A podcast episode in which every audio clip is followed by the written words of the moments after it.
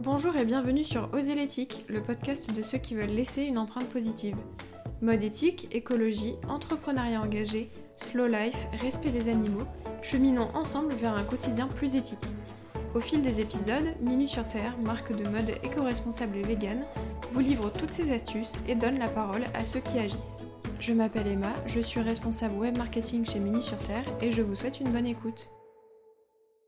Cette semaine, je reçois Mélanie du compte Instagram Lily Ferly. Nous échangeons autour des thèmes qui lui sont chers, la justice sociale et climatique, son cheminement vers le zéro déchet et sa vision du low waste, son passage à la mode éthique, ou encore ses sources d'inspiration pour son contenu toujours passionnant. J'espère que cette conversation vous donnera envie de découvrir ou redécouvrir le travail de Mélanie qui est très inspirant. Je vous souhaite une très bonne écoute. Bonjour Mélanie, bienvenue sur le podcast Oser l'éthique. Je suis vraiment ravie de te recevoir aujourd'hui. Est-ce que tu peux commencer par te présenter en quelques mots?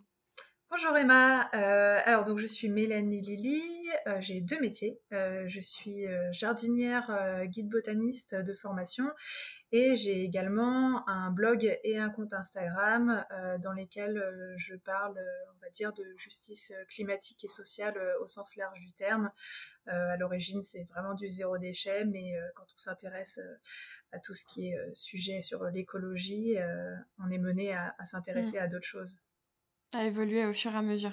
Donc, euh, comme tu le dis, au début, tu as vraiment commencé par euh, l'aspect zéro déchet ou euh, low waste, enfin moins de déchets. Est-ce que tu peux un peu nous raconter comment tu en es arrivé à avoir cette démarche-là? Enfin, Quel a été ton cheminement? Et est-ce que tu as pu avoir des déclics par rapport à ça? Ouais, alors moi j'ai commencé à m'intéresser et à faire mon cheminement les deux en même temps en 2013 si je me souviens bien. Euh, ça a démarré en fait du déménagement de ma maman euh, qui a quitté la région parisienne euh, pour le département de l'Aveyron et plus précisément le plateau de l'Aubrac. Et en fait, elle est partie d'une maison familiale de 90 mètres carrés, donc avec tous les meubles et les objets qui vont mm. avec, à une petite maison de 40 mètres carrés qui lui suffit amplement pour elle toute seule.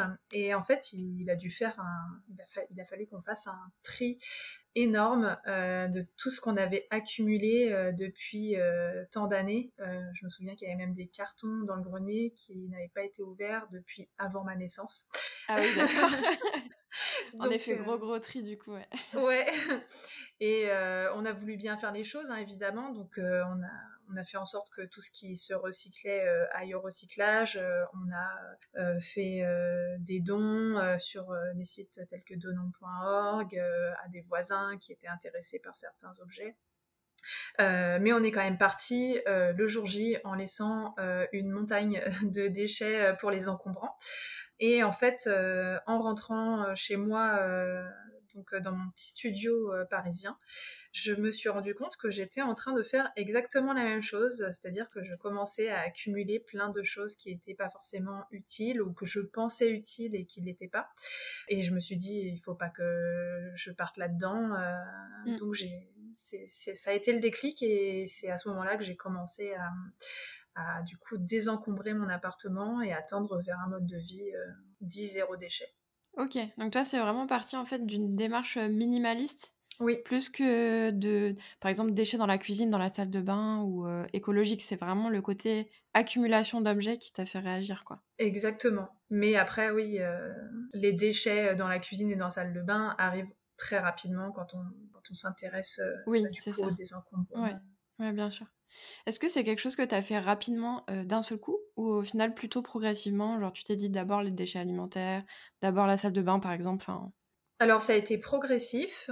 J'ai commencé par la salle de bain parce que pour moi c'était le plus évident et enfin en parlant de zéro déchet, hein, c'était le plus évident et je pense que c'était le plus facile pour moi mmh. dans le sens où bah voilà quand on veut arrêter le gel douche, on passe à un savon. Oui, c'est ça. Oui. Euh, pour les cosmétiques, euh, moi je me maquillais déjà pas beaucoup à la base, donc euh, il a juste fallu réajuster, faire des petits réajustements. Mais oui, ça a été progressif et, et j'ai pas voulu me mettre trop de pression non plus parce que ça peut très vite décourager. Et, en fait, c'est comme ça qu'est né le blog aussi, c'est que j'ai voulu avoir un carnet de bord, une espèce de carnet de suivi de, de ce cheminement-là.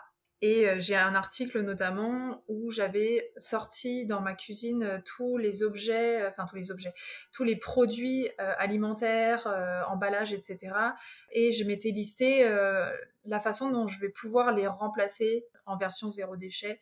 Et à chaque fois que je terminais un produit, j'allais à la recherche de cette alternative. Mais c'était c'était hors de question pour moi déjà de faire du gaspillage alimentaire parce que j'ai été étudiante et donc du coup, euh, je, connais la valeur euh, de, la nourriture euh, mm. et tout ça. Et donc du coup, c'était hors de question pour moi de tout jeter pour aller tout de suite. Bah, c'est un peu contre-productif si on veut en plus avoir une démarche axée aussi sur la protection de l'environnement et tout ça. si c'est juste pour gaspiller et mettre tous ces produits à la poubelle, que ce soit alimentaire ou cosmétique, c'est pas c'est pas forcément très logique, quoi. Exactement. Et en plus, du coup, si tu as commencé en 2013, il y avait encore peu de ressources euh, sur ce sujet-là. Je pense à ce moment-là, c'était peut-être un peu moins démocratisé. Maintenant, c'est quand même hyper accessible. Ouais, en français, il y avait très peu euh, mm. de blogs euh, justement là-dessus. Moi, j'ai, bah, du coup, j'ai découvert Bea Johnson, qui est d'origine française, mais je, je, suis je suis plus certaine que je suis pas certaine que que ces articles étaient peut-être qu'ils étaient en français et en anglais, je je sais plus. Euh, mais en tout cas, il y a oui, il y avait très peu de personnes euh, qui, qui en parlaient. Et, euh, et c'est peut-être aussi pour ça que mon blog a rapidement intéressé des personnes que je ne connaissais pas, parce qu'à la base, c'était vraiment pour moi et éventuellement pour mes proches, pour les inspirer à, tendre vers un, mode de vie un peu plus euh, vertueux euh, pour l'environnement. C'est peut-être pour ça, oui, que... Bah, peut-être qu'il y avait pas mal de gens qui s'intéressaient au sujet, mais peu de ressources en français, parce que comme tu dis, c'est vrai qu'on... J'ai l'impression qu'on a entendu parler de Bea Johnson en premier. Il y a un peu, euh, tu sais, un côté sensationnel, un peu... genre avec le bocal et tout, enfin c'était un peu mis en avant comme ça par la presse. Mais c'est vrai que je crois que ces livres, ils ont mis pas mal de temps à être traduits au final en français. C'était puis les épiceries en vrac, etc. J'ai l'impression que ça fait ouais peut-être 5-6 ans, quoi. Mais avant, euh, on entendait beaucoup moins parler de ce genre de, de projet. Bah, c'est vrai que euh, c'était surtout les magasins bio qui existaient déjà à l'époque, euh, mais pour les rayons vrac et carrément pour les épiceries zéro déchet vrac, mm. ça, ça, a mis un peu plus de temps à arriver. C'est relativement récent. Oui, c'est ça, j'ai l'impression. Alors que maintenant, au final, il y a des bandes de vrac dans les hypermarchés des fois. Enfin, les gens sont quand même vachement plus sensibilisés à ce genre de d'achat qu'auparavant, quoi. Oui, c'est vrai.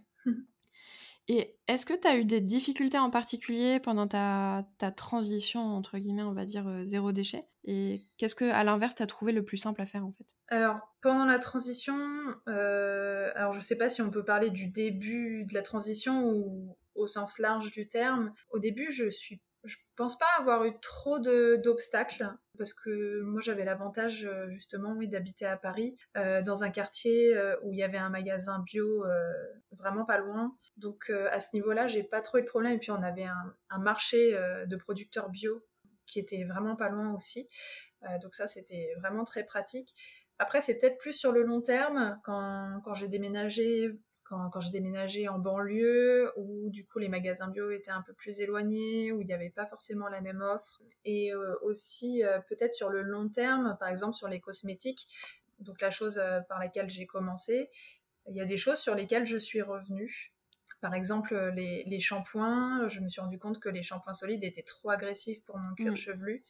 Euh, et finalement, je suis retournée à des shampoings euh, liquides euh, qui sont certes bio, certifiés vegan, etc. Mais je pense que c'est plus ouais, sur le long terme où je me suis rendu compte qu'il y avait des choses qui fonctionnaient pas, en tout cas pour moi. Des limites. Oui. C'est ça que je trouve hyper intéressant dans ton contenu, c'est que tu parles beaucoup des limites du concept. Et je trouve ça intéressant parce que c'est vrai que ça peut être une pression supplémentaire de se dire oh là là, euh, enfin déjà les vêtements par exemple que je consomme, ils sont pas forcément euh, bons pour la planète, pour les gens qui les fabriquent. En plus, je fais des déchets. Enfin, ça peut être quand même un, un gros vecteur de culpabilisation au quotidien, je pense. Et quand on fait des retours en arrière un peu, je pense qu'on peut un peu parfois se flageller. Alors que c'est bien d'avoir des exemples comme ça de personnes qui sont allées assez loin dans la démarche comme toi et qui au final voient qu'il y a des choses qui leur conviennent moins bien et qui en parlent, quoi. Parce que c'est vrai que je pense que ça peut être un, moyen supplémentaire de se mettre une pression en fait. Oui, et puis aussi l'avantage avec mon blog et mon compte Instagram, c'est que je suis en contact avec euh, une communauté, donc euh, on échange très régulièrement. Et j'ai eu de nombreux retours de personnes qui me disaient euh, Oui, mais c'est bien que toi tu puisses faire telle chose, mm. mais moi j'ai pas les moyens, j'ai pas le temps. Géographiquement, bah, je j'ai pas j'ai pas toutes les ressources à disposition comme comme toi tu peux l'avoir en région parisienne. Mm. Donc ça aussi, ça permet de, prendre du recul euh, au niveau du zéro déchet. Oui, c'est clair. C'est ça. Moi, j'avais vu tes posts, euh, tu avais fait un post Instagram autour du bocal poubelle. Donc tu disais le mythe du bocal poubelle ou du vrac qui coûte moins cher, de la charge mentale, etc. Et je trouvais ça hyper intéressant parce que c'est vrai que je pense que c'est normal parce que quand on découvre un concept, on est très enthousiaste, mais souvent c'est vendu comme la solution miracle. Un peu euh, quand on commence à s'intéresser au vrac, c'est ah bah de toute façon ça va vous coûter beaucoup moins cher, euh, c'est écolo et en plus c'est économique, euh, c'est facile à mettre en place, etc. Sauf que c'est vrai qu'on ne pense pas forcément que souvent c'est une personne dans le foyer déjà qui a ça dans la tête et qui gère tout ça. Donc ça fait quand même du travail en plus. Toute une logistique au niveau des courses. C'est vrai que quand on habite en campagne, on n'a pas du tout la même manière de d'aller en supermarché. Euh, il faut prendre la voiture, il faut peut-être faire euh, plusieurs euh, dizaines de kilomètres même pour trouver un, un magasin bio, alors que en ville, c'est vrai qu'on marche 10 minutes et on a tout ce qu'il faut, quoi. Donc je trouvais ça hyper intéressant que tu que tu reviennes là-dessus et que tu le mettes en avant, quoi, parce que c'est vrai que ça peut être ça peut être culpabilisant pour certaines personnes. Et euh, est-ce que tu as l'impression qu'il y avait des choses qui étaient trop extrêmes ou tu as changé d'avis dessus par rapport au zéro déchet? Alors, par exemple, euh, j'avais fait un article euh, au début, enfin un an après ma transition vers le zéro déchet, où je détaillais mes dépenses sur ma première année zéro déchet et je comparais avec l'année précédente où j'étais pas du tout zéro déchet. Ok. En gros, je disais que ça coûtait moins cher euh, d'acheter en vrac. Euh, seulement, je me suis rendu compte avec le recul, c'est que moi, je partais de, mon point de vue personnel et de, de mes ressources financières personnelles qui ne pouvaient pas être comparables avec d'autres ressources financières. Et j'ai toujours fait attention à quand même manger plutôt sainement, euh, même si j'avais pas forcément trop les moyens à certaines périodes le, budget euh, alimentation chez moi a toujours été euh, assez élevé. Donc c'est vrai que je suis partie d'un constat euh, où moi les dépenses que j'avais avant de devenir zéro déchet, c'était déjà des produits qui coûtaient relativement cher. Et donc ça, ça peut pas être comparable avec quelqu'un qui a de faibles revenus, une personne ou même une famille. Et donc ça, c'était quelque chose, oui, que qui, qui, probablement euh, est paru comme extrême pour certaines personnes. Oui, parce que tu avais déjà un mode alimentaire au final où tu mangeais sûrement hyper frais, euh, vegan peut-être déjà aussi, ou végétarien? Alors non, pas du tout. Moi, j'étais, j'étais pas du tout végétarienne ou végane quand j'ai commencé euh, à devenir zéro déchet. Euh, c'est vraiment ça, tout s'est fait vraiment euh, progressivement, petit à petit. Et en fait, quand, quand, quand j'ai commencé à m'intéresser au zéro déchet euh, et donc aux conséquences que pouvait avoir euh, notre alimentation, euh, donc une alimentation conventionnelle euh, pleine de pesticides, euh, j'ai voulu tendre aussi vers une alimentation à 100% bio et la viande coûtant plus cher dans le bio, j'ai réduit ma consommation de viande et c'est vraiment petit à petit que j'ai transitionné vers le végétarisme et ensuite vers le véganisme. Ok. Après, c'est vrai qu'en plus, pour tout ce qui est produits animaux, c'est peut-être plus contraignant pour tout ce qui est zéro déchet au niveau des normes, etc., euh, ils n'ont pas forcément le droit de servir dans les tupperwares, euh, l'hygiène des contenants, alors que c'est vrai que végétalien, c'est quand même plus facile d'acheter des légumineuses en vrac que, que du fromage ou de la viande.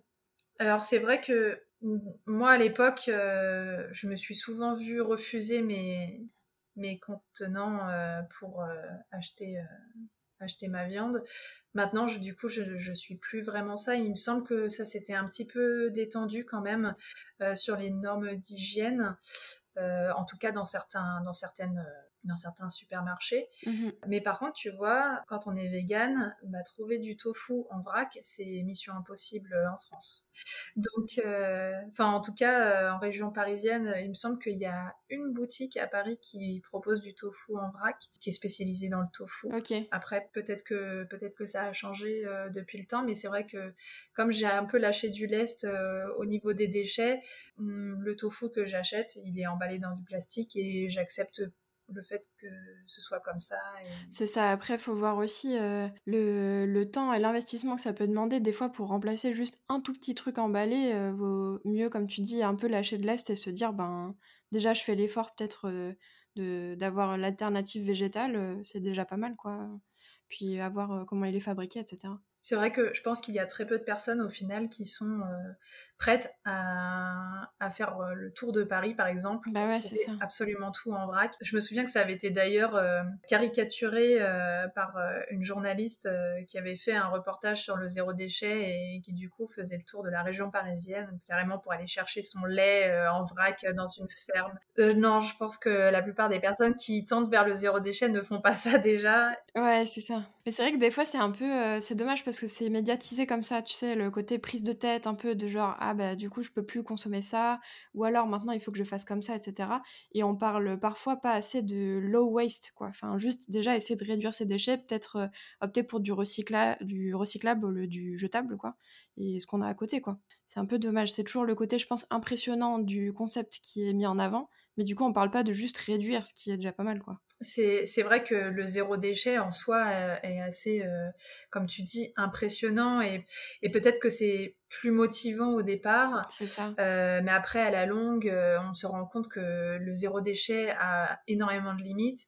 Par exemple, les, certains produits en vrac au niveau des produits secs euh, arrivent certes dans des dans des contenants euh, en plastique, enfin dans des dans des sachets plastiques euh, qui sont immenses, qui sont adaptés à la taille de des, comment dire des containers enfin je sais pas comment on appelle ça ouais, des, containers où on peut se servir mais du coup il y a toujours du plastique même si c'est en en plus faible quantité. Et par exemple, moi j'avais appris que les olives qui sont vendues euh, dans les rayons traiteurs des magasins bio, qui sont dans des gros bocaux en verre, en fait les gros bocaux en verre ne sont même pas consignés.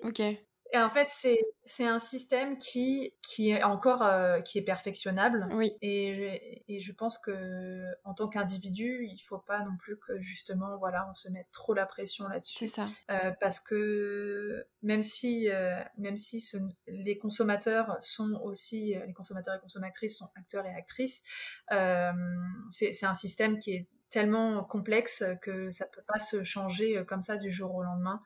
Euh, c'est ça, tout à fait. Au final, déjà, juste avec la consigne des verres, on ferait énormément de, de progrès pour ce genre de choses. Quand on voit qu'il y a des pays où pour eux, c'est totalement normal d'avoir euh, toutes les bouteilles en verre consignées, euh, c'est un système qui roule depuis, depuis toujours, en fait, et nous, on est super en retard là-dessus. Enfin, c'est vrai qu'il y a aussi le côté, peut-être sortir un peu la responsabilité individuelle sur les gens et voir plus le système, comment fonctionne bah, justement l'approvisionnement des supermarchés par rapport à ça.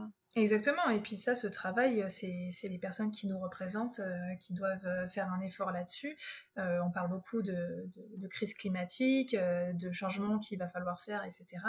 Mais si l'effort ne vient pas de nos politiques et des industriels, c'est ça. On va pas avancer très vite. On a une marge de manœuvre limitée quand même en tant qu'individu. On peut faire des choses, mais on peut pas tout faire, quoi. Ouais. Exactement. Exactement. Est-ce que tu as des conseils à nous donner pour débuter dans le zéro déchet? Des choses qui t'ont semblé très faciles et qui pour toi sont accessibles à, beaucoup de monde euh, sans coûter trop cher, par exemple? Alors, euh, déjà, bah, euh, avec le recul, je vais dire ne vous prenez pas trop la tête. c'est ça. Euh, faites ce que vous pouvez faire en fonction de vos moyens. Et je pense que déjà, le geste euh, zéro déchet par excellence, ça va être de réutiliser ce qu'on a déjà, tout mhm. simplement, ce qu'on a déjà à la maison. Et ensuite, petit à petit, euh, tendre vers des objets qui sont plus en phase avec nos valeurs. Par exemple, euh, moi, pour les contenants euh, alimentaires, euh, j'ai commencé avec des contenants de récup mhm. que j'avais déjà à la maison et petit à petit, quand j'en avais les moyens et quand j'ai trouvé ceux qui étaient vraiment adaptés à, mes besoins, je, suis passée à, à, des contenants donc plus écologiques que les contenants en plastique que je vais pouvoir réutiliser longtemps. Je pense que c'est ça, ouais, vraiment pas trop se mettre la pression et faire avec ce qu'on a déjà. Oui, parce que je pense que l'écueil, c'est, euh, tu avais fait un post Instagram là-dessus aussi, il me semble. Euh, tu sais, de vouloir euh, au début avoir tous les beaux objets zéro déchet, genre tous les trucs en bois, en inox, les pots en verre, comme tu dis, les jolis pots en verre pour mettre sur ses étagères de sa cuisine, etc. Au final, je trouve c'est un peu l'écueil parce qu'on a tendance à plus dépenser là-dedans au début et, et, à vouloir tout bien faire. Et au final, c'est un mode de consommation supplémentaire, quoi. Oui, c'est vrai qu'on dépense euh, au final, si on en a les moyens, on a tendance à dépenser beaucoup plus d'argent euh, que si euh, que si on faisait déjà avec ce qu'on a. Et moi-même, je suis tombée un petit peu dans ce piège-là hein, pour certaines pour certaines choses. je me suis dit qu'avec le recul, ça aurait pu attendre un peu. Ouais, je pense qu'on l'a tous fait aussi. Il y a l'aspect esthétique qui est quand même assez séduisant dans le côté minimaliste. Et du coup, c'est vrai que quand on regarde sur les réseaux sociaux pour s'inspirer, etc., souvent, tu as, ce côté très simple et très, euh, très esthétique qu'on a envie de suivre, alors qu'au final, ben, quand on regarde euh, concrètement, c'est pas forcément plus écologique de s'acheter plein de contenants ou tous les équipements zéro déchet dès le départ, et peut-être, comme tu disais, plus essayer de finir ses produits petit à petit, de faire avec ce qu'on a au début et de faire euh, une transition, entre guillemets, beaucoup plus lente au quotidien, quoi. Oui, et puis je pense que si on s'inspire aussi beaucoup euh, sur euh, des comptes Instagram ou même sur Pinterest, euh, il faut se rappeler que ce qu'on nous montre sur Instagram et sur Pinterest, c'est pas la vraie vie. Mm-hmm. c'est des photos qui sont bien travaillées. C'est ça. Et moi-même, j'ai conscience et je le répète assez aussi souvent que, que je peux sur le, enfin, je, rappelle bien que euh, une photo euh, Instagram qui est très jolie, elle va avoir demandé un certain temps de travail euh, pour avoir le rendu, et sauf que derrière, il y a l'évier dans la cuisine qui est plein de vaisselle sale. C'est ça. Donc ça, faut vraiment faire attention à l'image que ces applications peuvent renvoyer, qui est totalement fausse et qui n'a vraiment rien à voir avec la réalité. C'est ça. Il faudrait vraiment pouvoir, tourner l'objectif de l'appareil photo et voir derrière tout le bazar ou même toute, euh, au final, l'installation qu'il a fallu pour avoir la belle lumière, pour la belle photo. Euh, qui... Enfin, au final, c'est super inspirant au quotidien, donc c'est vraiment top que, que ça existe parce que je pense que, par exemple, pour tout ce qui est zéro déchet, minimalisme, ça a inspiré vraiment beaucoup de gens à, à mettre ça en place chez eux et sans les, sans les réseaux sociaux, sans Internet. Euh, par exemple, toi, tu avais un blog qui était lu parce que justement, les gens cherchaient à avoir des informations là-dessus. Mais après, oui, il y a le côté euh, toujours plus d'exigence envers soi-même et, et puis un peu euh, ma vie est moche euh, et nulle quoi quand on se compare à ces photos là quoi. Alors que je vous rassure chez moi oui c'est pas toujours très bien rangé il y a des poils de chat partout comme chez tout le monde il y, a de la litière qui traîne un petit peu par terre quand j'ai pas eu le temps de faire le ménage il y a de la vaisselle qui traîne pendant plusieurs heures enfin c'est comme ça. bah comme chez tout le monde quoi. Du coup, sur ton contenu sur Instagram, tu parles aussi de mode éthique. Est-ce que tu peux un peu nous parler de ton cheminement par rapport à ça? Est-ce que c'est venu en même temps que tout ce qui est zéro déchet, minimalisme? Est-ce que tu as eu des, des problèmes, enfin des difficultés? Est-ce que Alors bah, ça, c'est pareil, c'est venu euh, petit à petit au fil du temps. Euh, il me semble que la mode éthique, c'est arrivé après le végétarisme et plus ou moins en même temps que le véganisme. Ok moi du coup j'avais commencé donc donc j'avais réduit ma garde-robe euh, et donc j'achetais plus déjà euh, de vêtements euh, en fast fashion tout du moins neufs j'achetais d'occasion.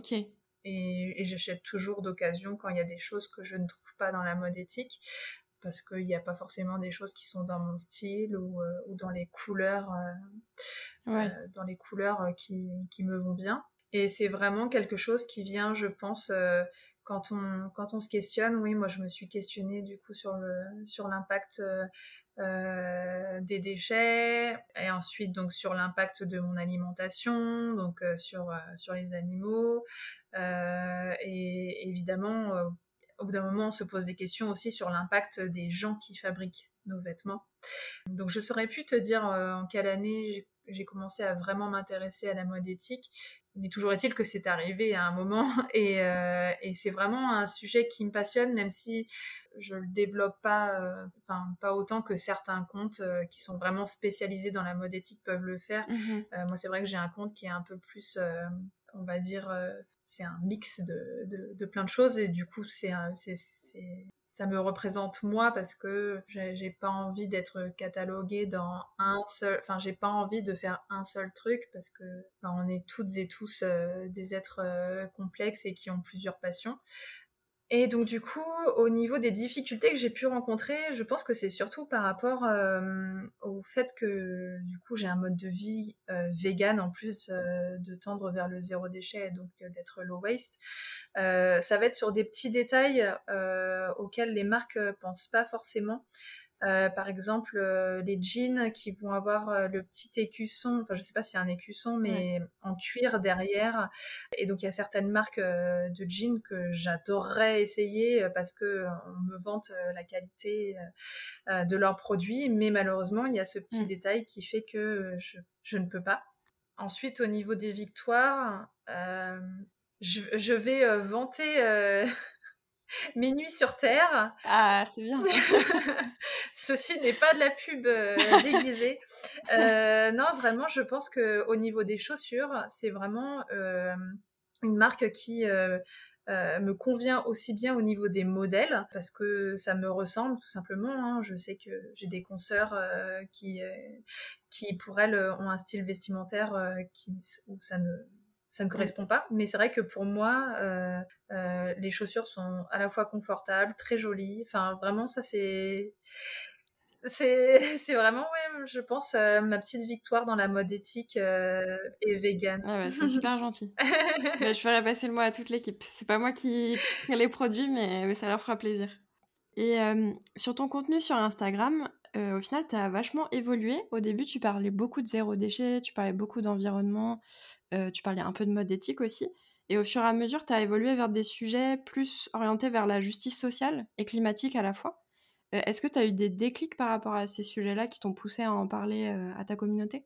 Alors c'est vrai que j'ai commencé à, faire des posts, surtout sur Instagram du coup, faire des posts plus engagés, donc des, des posts on va dire, qui s'appelle en carrousel, donc avec plusieurs pages où on peut euh, switcher, enfin swiper et donc du coup euh, lire euh, le texte sur les, la, la, photo en elle-même, on va dire.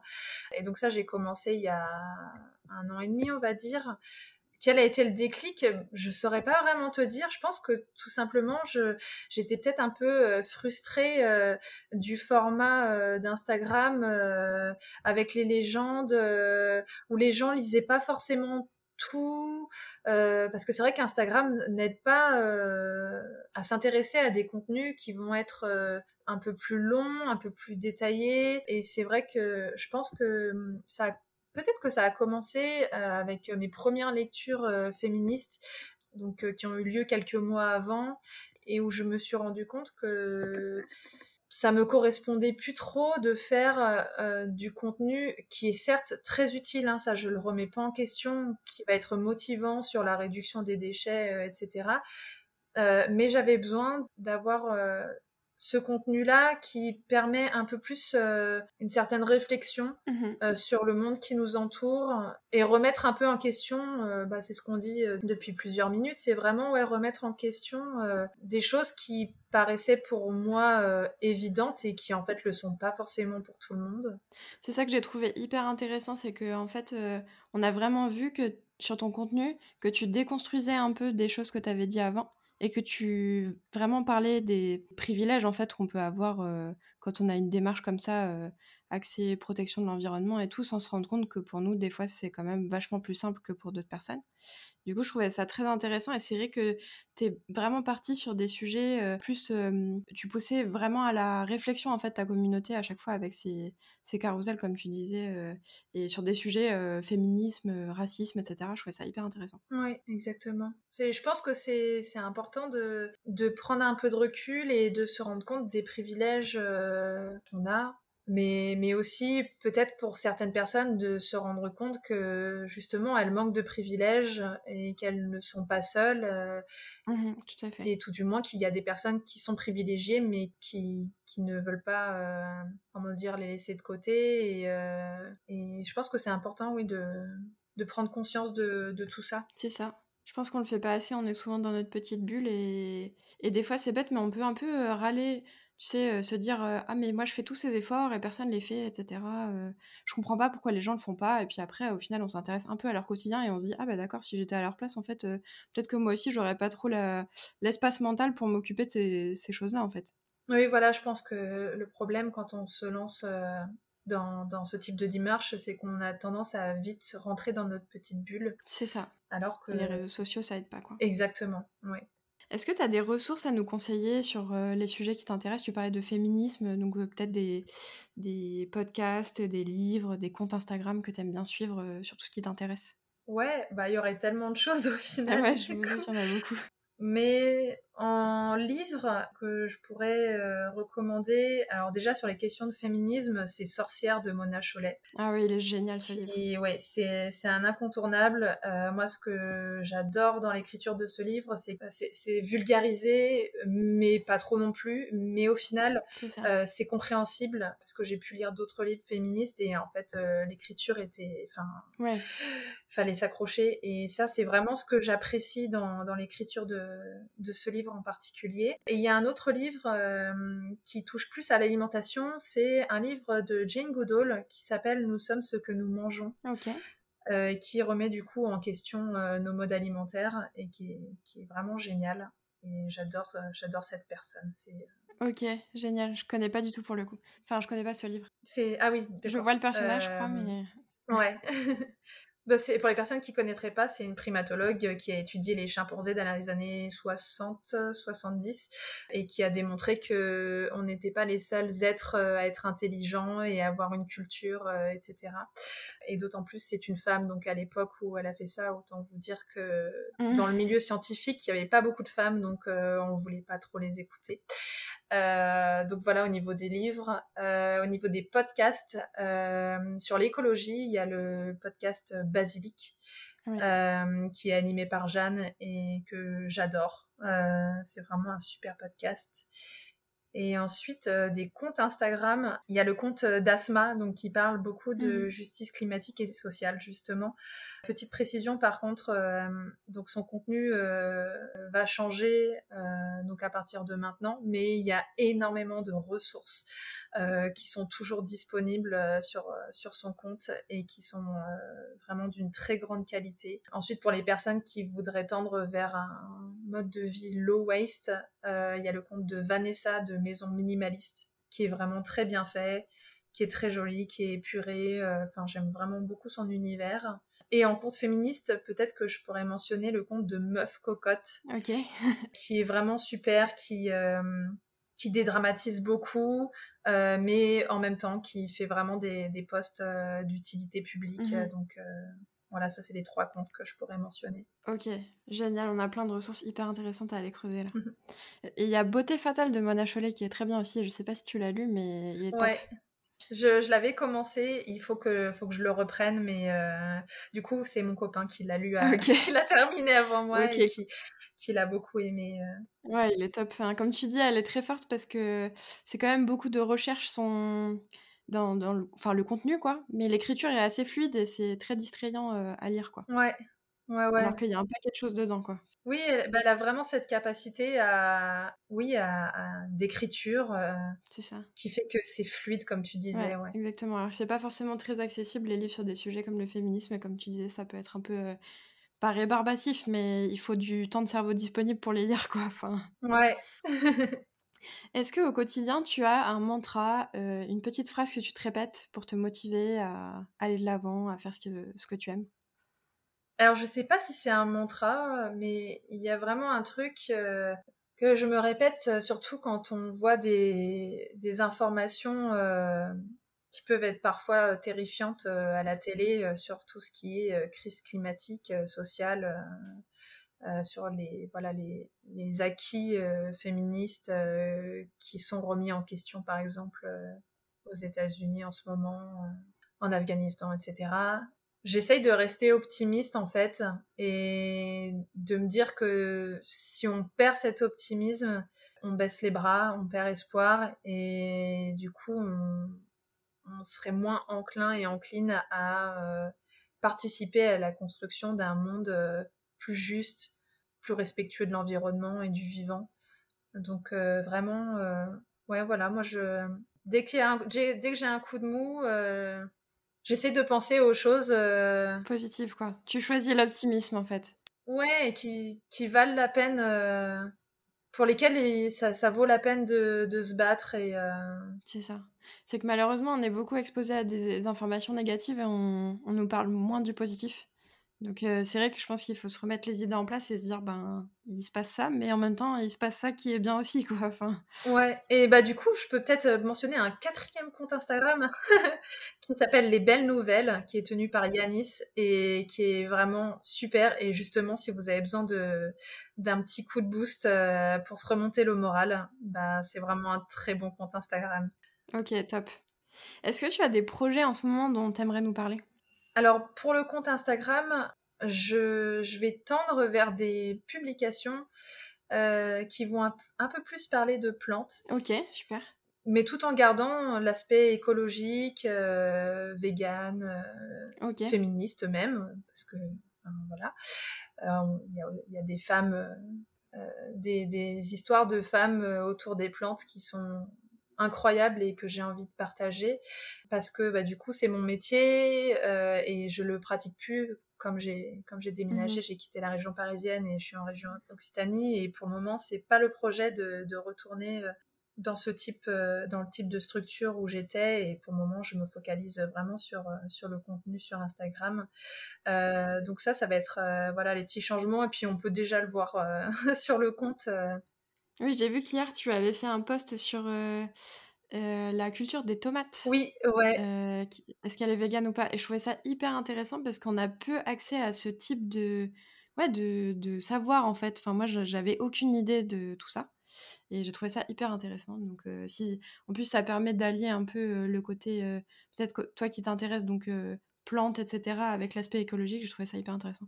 Bah, ça me fait super plaisir et, et c'est vrai que ça peut être euh, un sujet qui dérange surtout la communauté végane, hein, évidemment, mais ça n'a vraiment pas pour but de, de, culpabiliser, et je le dis vraiment au début, hein, c'est vraiment se rendre compte euh, du monde dans lequel on vit et de la complexité. C'est ça. Et, euh, et c'est pas fait non plus pour trop euh, démoraliser les gens, et c'est juste pour, je pense, impulser un autre changement et, euh, et de belles choses qui peuvent se créer, de, de nouvelles euh, mm. comme celle-ci. Et donc, euh, pour le moment, mon activité de créatrice de contenu sur Instagram, elle est à 100%. Et après, évidemment, il y a d'autres projets qui vont venir par la suite, mais qui sont encore à, à l'état d'ébauche.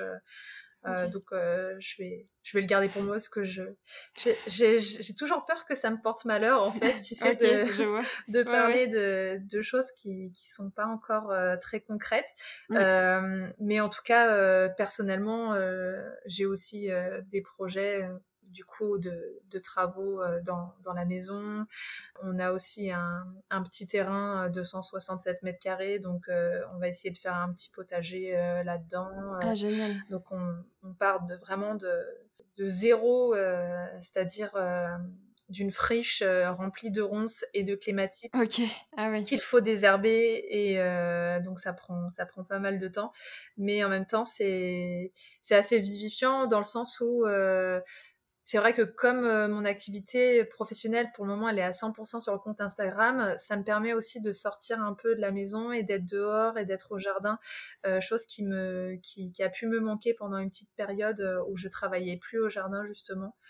Donc ça c'est ça c'est les petits projets, donc c'est des choses que, que vous pourrez suivre sur le compte Instagram, l'évolution génial. de tout ça.